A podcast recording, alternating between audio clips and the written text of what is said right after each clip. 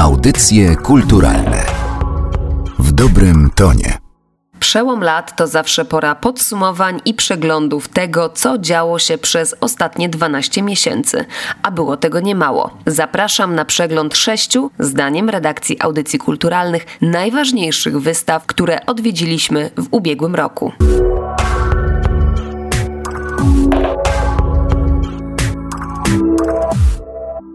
W roku 2017 obchodziliśmy stulecie awangardy w Polsce. Z tej okazji Muzeum Narodowe w Warszawie przygotowało wystawę Miejska Rewolta. Prac e, na wystawie jest 155 e, i są pogrupowane e, kluczem geograficznym, to znaczy prezentujemy życie artystyczne pięciu najważniejszych miast II Rzeczypospolitej: Poznania, Krakowa, Warszawy, Łodzi i Lwowa. I stąd też tytuł Miejska Rewolta, to znaczy mamy do czynienia ze zjawiskami, które dzieją się w różnych miastach. Generalnie zaczynamy od Krakowa, zaczynamy od formistów, bo od formistów wszystko się zaczęło. Anna Turowicz w związku z e, pierwszym wystąpieniem formistów, które miało miejsce 4 listopada 1917 roku w krakowskim Pałacu Sztuki. Właśnie obchodzimy ten rok awangardy.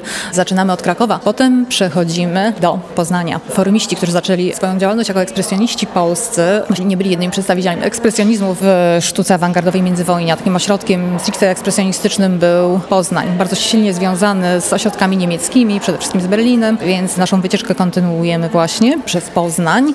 Następnie idziemy do Warszawy i w Warszawie mamy taką sytuację, że na początku e, również widzimy tutaj wpływy formistów. Formiści wystawiali w Warszawie w latach 19-22 i bardzo szybko dołączyli do nich e, artyści warszawscy, do tych artystów krakowskich. Natomiast tym, co określiło charakter Warszawy jako ośrodka, to był konstruktywizm. Te idee konstruktywistyczne stopniowo, stopniowo coraz bardziej przepływały różnymi kanałami e, tutaj do Polski i to doprowadziło w końcu w roku 24 do takiej bardzo silnej konsolidacji środowiska wokół tych idei, do powstania pierwszej konstruktywistycznej grupy, grupy Blok. Następnie przechodzimy do Łodzi. Jest to bardzo płynne przejście, ponieważ Łódź e, wraz z przeprowadzeniem się tam Władysława Strzemińskiego przejęła tę pałeczkę właśnie pierwszeństwa jako najważniejszego ośrodka sztuki konstruktywistycznej. Następnie przechodzimy do Lwowa, gdzie działało Zrzeszenie Artystów Plastyków Artes. Lwów ma taki zdecydowanie surrealistyczny charakter. Chronologicznie w tym samym czasie w Krakowie Krakowie działała grupa krakowska, więc e, prosto z Lwowa na chwilę możemy skoczyć do Krakowa. Jednak kończymy Lwowem, kończymy latami 40., kończymy takim pytaniem, co dalej ze sztuką, bowiem takim bardzo widocznym znakiem, widocznym akcentem e, kończącym tę wystawę jest obraz Jerzego Janisza Mona Lisa w Sleepingu, który pokazuje pociąg pędzący w niewiadomym kierunku, pociąg ze sztuką. Ten pociąg pędził w wielu kierunkach, e, również na terenie II Rzeczypospolitej, dlatego że odzyskaliśmy niepodległość po latach, stąd też wyraźne różnice w poszczególnych ośrodkach. E, ale tutaj na wystawie można też zobaczyć, że one nie zawsze były tak wyraźne, jak mogłoby się wydawać. Tak, różnice są, e, ośrodki mają swój charakter, natomiast e, też widać tak, migrację artystów, którzy wystawiają w tych samych ośrodkach i wzajemne wpływy ośrodków. Oprócz tego, że wpływ formizmu widzimy w Warszawie, widzimy go również w Lwowie, gdzie była po prostu lwowska sekcja formistów. Pewne rzeczy są takie nieoczywiste, na przykład w tece wydanej przez Zrzeszenie Artystów Artes, w tece, gdzie mamy autolitografię w bardzo takiej surrealistycznej stylistyce, znajduje się między innymi bardzo konstruktywistyczny projekt architektoniczny Krzywobłockiego, w związku z czym charakter, tak, ośrodki mają charakter, ale są też takie nieoczywistości bardzo ciekawe, bardzo interesujące. Oczywiście istotnym faktem jest to, że Polska w 1918 roku odzyskuje niepodległość, więc życie artystyczne kształtuje się zupełnie w obrębie nowej organizacji, tak? Znaczy trzy e, prowincje byłych zaborów zostają połączone w nowy organizm polityczny, więc i życie artystyczne kształtuje się od nowa, więc tak, miejska, mamy miasta, natomiast rewolta. Artyści odrzucali tradycyjne sposoby przedstawiania sztuce, realizm i naturalizm. E, to był wymiar estetyczny tej rewolucji. Szukali nowych e, języków wypowiedzi, nowych sposobów konstruowania obrazu, a z drugiej strony ich rewolta miała prowadzić do rewolucji społecznej, to znaczy chcieli angażować się oraz formę artystyczną w bieżącą rzeczywistość. Nowa forma zastosowana w rzeczywistości miała zbudować nowy świat.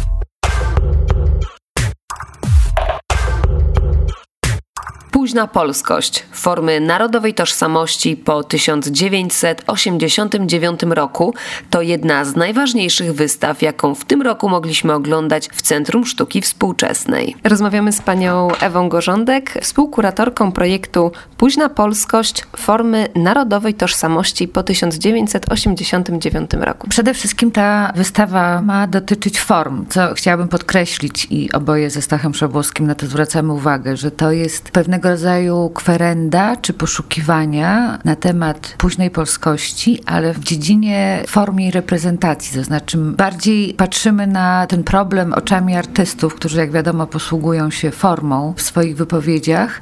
Dlatego trudno omówić jakby taki katalog elementów, które składałyby się na tą późną polskość. Myśmy się raczej skupiali na wytypowaniu pewnych tematów, wokół których artyści skupiali swoją uwagę i które wydawały nam się symptomatyczne dla tego okresu po 1989 roku. To są tematy, które również pobudzały dyskusję publiczną, czy jakby były ważne oczywiście też dla społeczeństwa.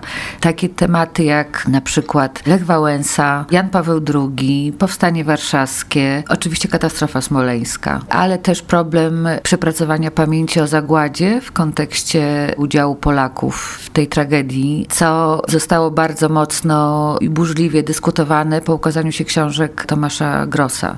Także to są takie kluczowe tematy, wokół których budujemy wystawy, chociaż one nie są jakby tak ściśle w sensie stricto wyodrębniane. One gdzieś tam się ze sobą przeplatają. Tak samo jak przeplata się kolejny temat, który wydawał się tematem ważnym i wnoszącym coś do myślenia o polskiej tożsamości w tym okresie właśnie późnopolskim, o chłopskich korzeniach naszego społeczeństwa. Ta późna polskość to jest taki okres w historii Polski, którym my zamykamy to, co się wydarzyło po 1989 roku w taki sposób jakby chronologiczny i historyczny. Natomiast w szerszym myśleniu o tej późnej polskości jest to taki moment, w którym późna polskość splata się z późną nowoczesnością, czy z płynną nowoczesnością. Czyli jakby moment, w którym pewne wielkie narracje się wyczerpują, czy jakby wyczerpały się, w którym to momencie w jakiś sposób też wypaliła się energia takich e, tradycyjnych toposów, które mm, można by traktować jako takie fundujące toposy świadczące o tożsamości Polski. A z drugiej strony niewiele się pojawiło, to znaczy pojawiło się pewne rozproszenie i pewien e, taki rozkawałkowany, rozbity na wiele elementów, dość wyrywkowy i chaotyczny stan, w którym wyłaniają się pewne nowe formy, one są dość słabo widoczne i gdzieś na styku tego jakby obumierania czy wyblakania tych mocnych, starych form tradycyjnych i wyławiania się czy zarysowywania się nowych form, pojawia się ta ciekawa sytuacja, z którą my sobie tutaj chcemy poradzić, czyli sprawdzić, co zobaczymy na tym terytorium właśnie późnej polskości.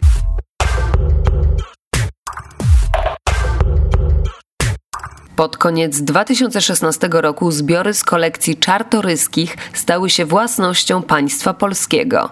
Fragment tego bogatego zbioru prezentowała Galeria Kordegarda. Kolekcja książąt czartoryskich, jak zapewne większość Polaków zdaje sobie z tego sprawę, jest kolekcją przeogromną, przebogatą, niezwykle różnorodną. Paulina Hełmecka, kurator pokazu Czartoryscy Historia kolekcji. I wybrać coś z tego szeregu wspaniałych zabytków jest zadaniem bardzo trudnym i trzeba się nad tym rzeczywiście bardzo bardzo poważnie zastanowić, co w tak maleńkiej przestrzeni można wyeksponować, aby w jakiś sposób przybliżało i też charakteryzowało ten zbiór. Cała koncepcja tego niewielkiego pokazu skupiła się przede wszystkim na założycielach i na twórcach tej kolekcji.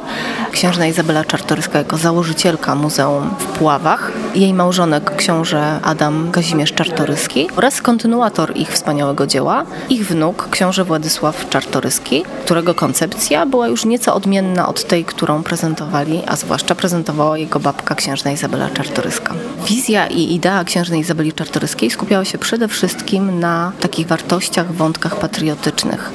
Był to trudny okres dla Polski, okres w trakcie trzech rozbiorów, kiedy Polska przestaje istnieć i właśnie, aby powstrzymać ten upadek, tą tragedię Polski, przynajmniej w świadomości Polaków, księżna Izabela Czartoryska postanawia, właściwie w niej dojrzewa u syłku wieku XVIII, taki pomysł, by stworzyć takie miejsce, które będzie przypominało Polakom o ich dawnej świetności, o historii, o dziejach państwa polskiego, będzie przybliżało również sylwetki wielkich Polaków, po to, by stanowić pewien rodzaj inspiracji i takiej zachęty do walki o odzyskanie niepodległości.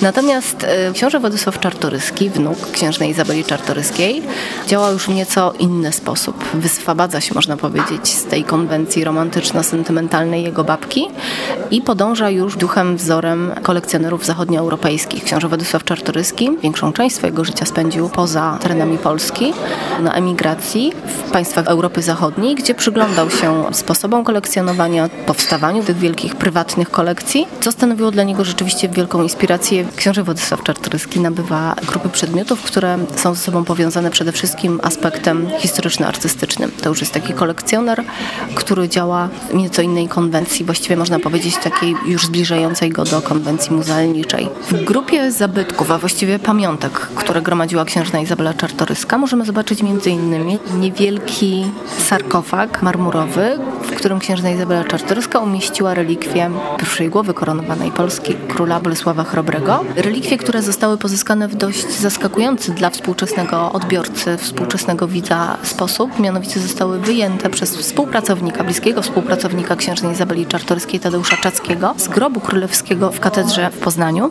Dziwny sposób pozyskania relikwii królewskich był tłumaczony chęcią zachowania, zabezpieczenia, można powiedzieć, przynajmniej fragmentu ważnych miejsc dla Polaków, ważnych miejsc w historii Polski, w tym trudnym okresie, jakim jest ten okres całkowitego zniewolenia Polski. Grupę zbiorów, które reprezentują z kolei tą część kolekcji, którą już nabył książę Władysław Czartoryski, prezentują m.in. wyroby średniowiecznego rzemiosła artystycznego, jedne z najbogatszych w zbiorach polskich. Reprezentowane są na wystawie poprzez pojedyncze wyroby z kości słoniowej oraz emalie limuzyjskie. I myślę, że są to przedmioty, które zachwycą niejednego widza przede wszystkim kunsztem ich wykonania.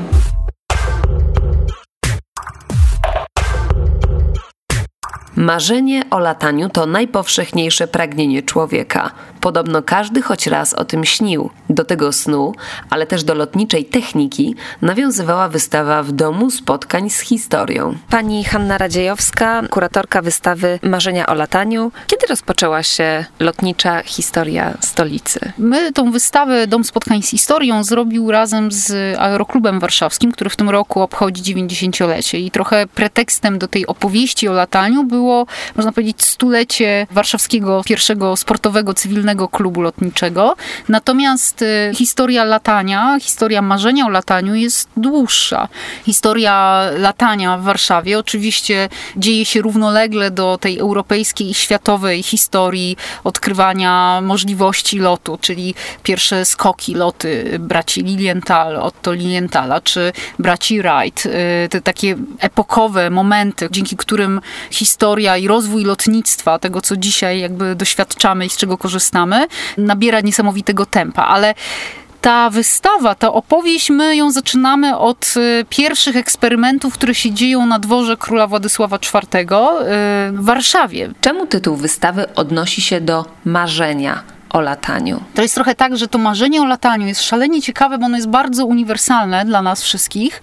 Są takie badania, które mówią, że przynajmniej raz każdy człowiek śni o lataniu. I to jest o tyle paradoksalne, że przecież w naturze człowieka, tego kim jesteśmy, jak jesteśmy skonstruowani, latanie nie jest możliwe. Zazwyczaj śnią się nam rzeczy, które realnie odnoszą się do tego, kim jesteśmy jako ludzie. Natomiast ten sen o lataniu jest absolutnie sprzeczny z możliwością i moim zdaniem należałoby pójść krok dalej, że być może jest trochę tak, że to widać i wszystkie religie mają tą zdolność do latania, która jest przypisywana, są takie cechy, atrybuty boskie, ale przecież już jest ten mit klasyczny, Ikar i Dedal. On nie jest o tym, że człowiek nie może latać. Przecież mit o Ikarze jest właśnie mitem o tym, że człowiek może latać, tylko musi przestrzegać pewnych reguł, bo przecież Ikar zginął dlatego, że nie słuchał ojca i poleciał za wysoko, a Dedal poleciał i wylądował. Ten mit, który był tak dawno, w którym było zapisane takie przekonanie, że jednak człowiek jest w stanie to zrobić, to przeczucie, które towarzyszyło ludzkości przez te setki lat, ale też ta mądrość zawarta w tym micie okazała się właściwie kluczem do zrozumienia tego historii marzenia o lataniu, bo to nawet widać pięknie w Warszawie. To latanie wynika z jakiegoś niesamowitego marzenia i rzeczy, która jest bardzo romantyczna. Ale żeby móc latać, to trzeba przestrzegać bardzo konkretnych zasad i jakby są takie reguły, że to jest takie ciekawe połączenie tego, co jest super rygorystyczne z tym, co jest super romantyczne. I to jest właśnie latanie.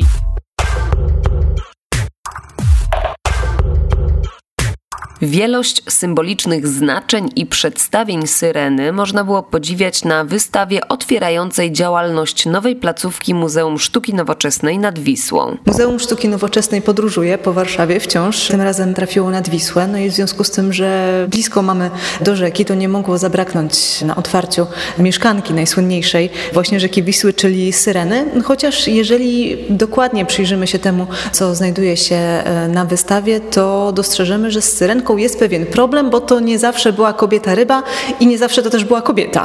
My nie postrzegamy tego jako problemu. To dla nas też zresztą było odkrycie czy odkrywanie, bo na co dzień pewnie nie zastanawiamy się, jakie są źródła herbu, chociażby Warszawy. Joanna Mytkowska, dyrektorka Muzeum Sztuki Nowoczesnej w Warszawie. A tutaj okazuje się, że u swojego zarania to była zdecydowanie raczej pół kobieta, pół ptak albo e, pół smok, e, czyli bardziej takie średniowieczne monstrum e, niż znana nam e, z dzisiejszych przedstawień elegancka, pół kobieta, pół ryba. Ale te warszawskie motywy to na naszej wystawie tylko część zagadnienia, bo pozwalamy sobie na taki szerszy esej z jednej strony o różnych kulturowych, antycznych źródłach motywu syreny, a z drugiej strony na dosyć dowolną, luźną interpretację syreny jako jednej z najbardziej znanych hybryd, takich istot niejednoznacznych, łączących naturę ludzką i zwierzęcą. Syrena to też jest e, bardzo ciekawe zestawienie właśnie tej natury ludzkiej i zwierzęcej. Marta Dziewańska, kuratorka w Muzeum Sztuki Nowoczesnej w Warszawie. Syrena to jednocześnie uwodzicielka, jednocześnie obrończyni i matka. Tak? Ona rzeczywiście e, w czasach, kiedy w Warszawie groziła w wielu momentach e, dzika Wisła, ona była tym znakiem, który miał jednocześnie bronić, odstraszać te wody, które napadały miasto. I to rzeczywiście jakby ta taka bardzo dynamiczna natura tego znaku, czyli właśnie z jednej strony właśnie jakiś sposób na wypowiedzenie swoich strachów, a z drugiej strony prośba o obronę, to jest jakiś taki też ważny moment dla naszej wystawy, gdzie rzeczywiście staramy się patrzeć na tą syrenę z wielu punktów widzenia, na sposoby, w jakie ona adoptuje się do potrzeb chwili, kiedy jest właśnie obrończynią, a kiedy właśnie jest znakiem jakiejś identyfikacji tych czy innych. To bogactwo, które uruchamia właśnie hybrydyczność tego znaku, ono jest właśnie bardzo istotne dla tej całej wycieczki ikonograficznej, którą urządzamy na tej wystawie, bo rzeczywiście zobaczymy konotacje, które stoją za tym znakiem, one będą po prostu bardzo bogate i czasem sprzeczne, a jednocześnie zupełnie niewykluczające się. To znaczy rzeczywiście pokazujemy taki moment kolizji, ale kolizji, która jest jakimś takim ciekawym spotkaniem.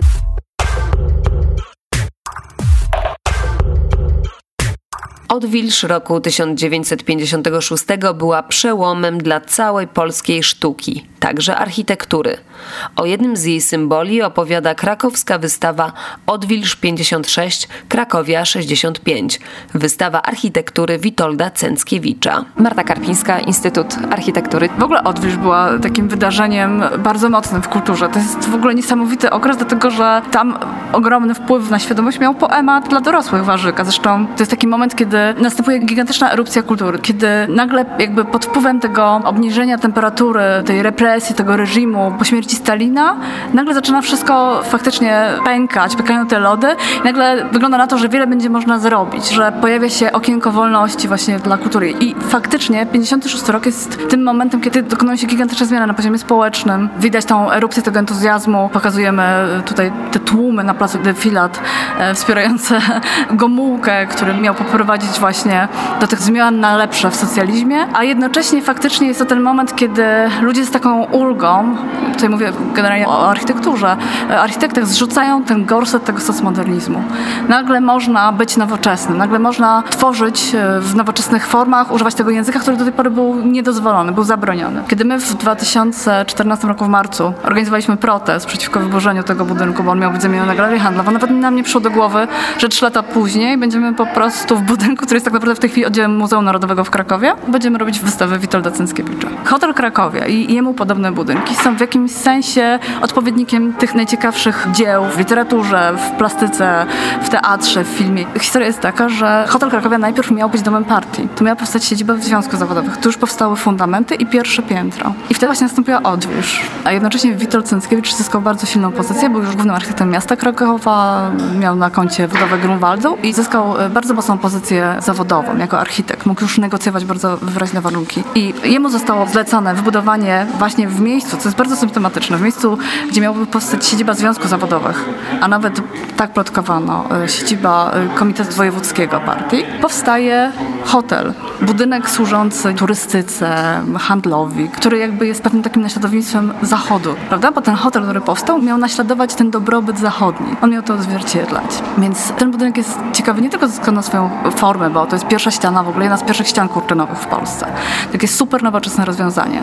W latach 50. się pojawiło po II wojnie światowej nowe inżynierne rozwiązanie budowania całych przeszkolnych ścian wieżowców. Ściana kurtynowa to jest konstrukcja, która umożliwia faktycznie dowolne ukształtowanie elewacji. One są bardzo często po prostu całkowicie przeszkolone. Tutaj w przypadku hotelu Krakowa ściana kurtynowa ma formę takiej przepięknej mozaiki. Układanie pewnych takich ornamentów z elementów architektonicznych. To jest bardzo charakterystyczna cecha e, twórczości Witolda Cęckiewicza.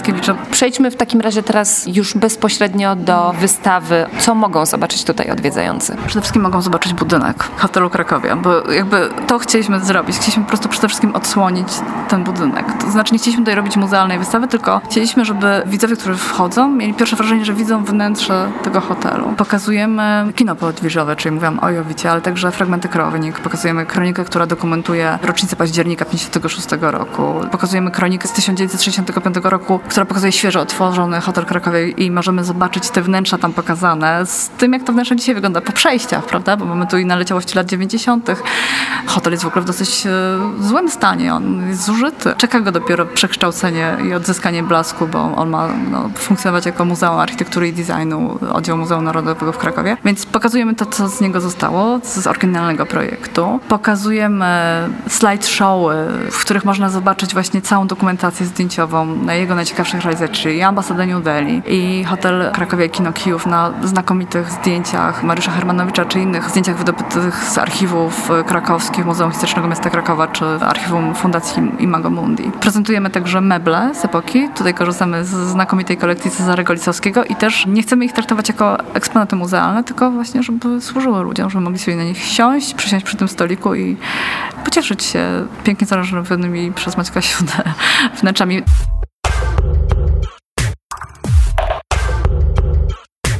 Podsumowanie przygotowały Joanna Gzyra-Iskandar i Magdalena Miszewska. Audycje kulturalne w dobrym tonie.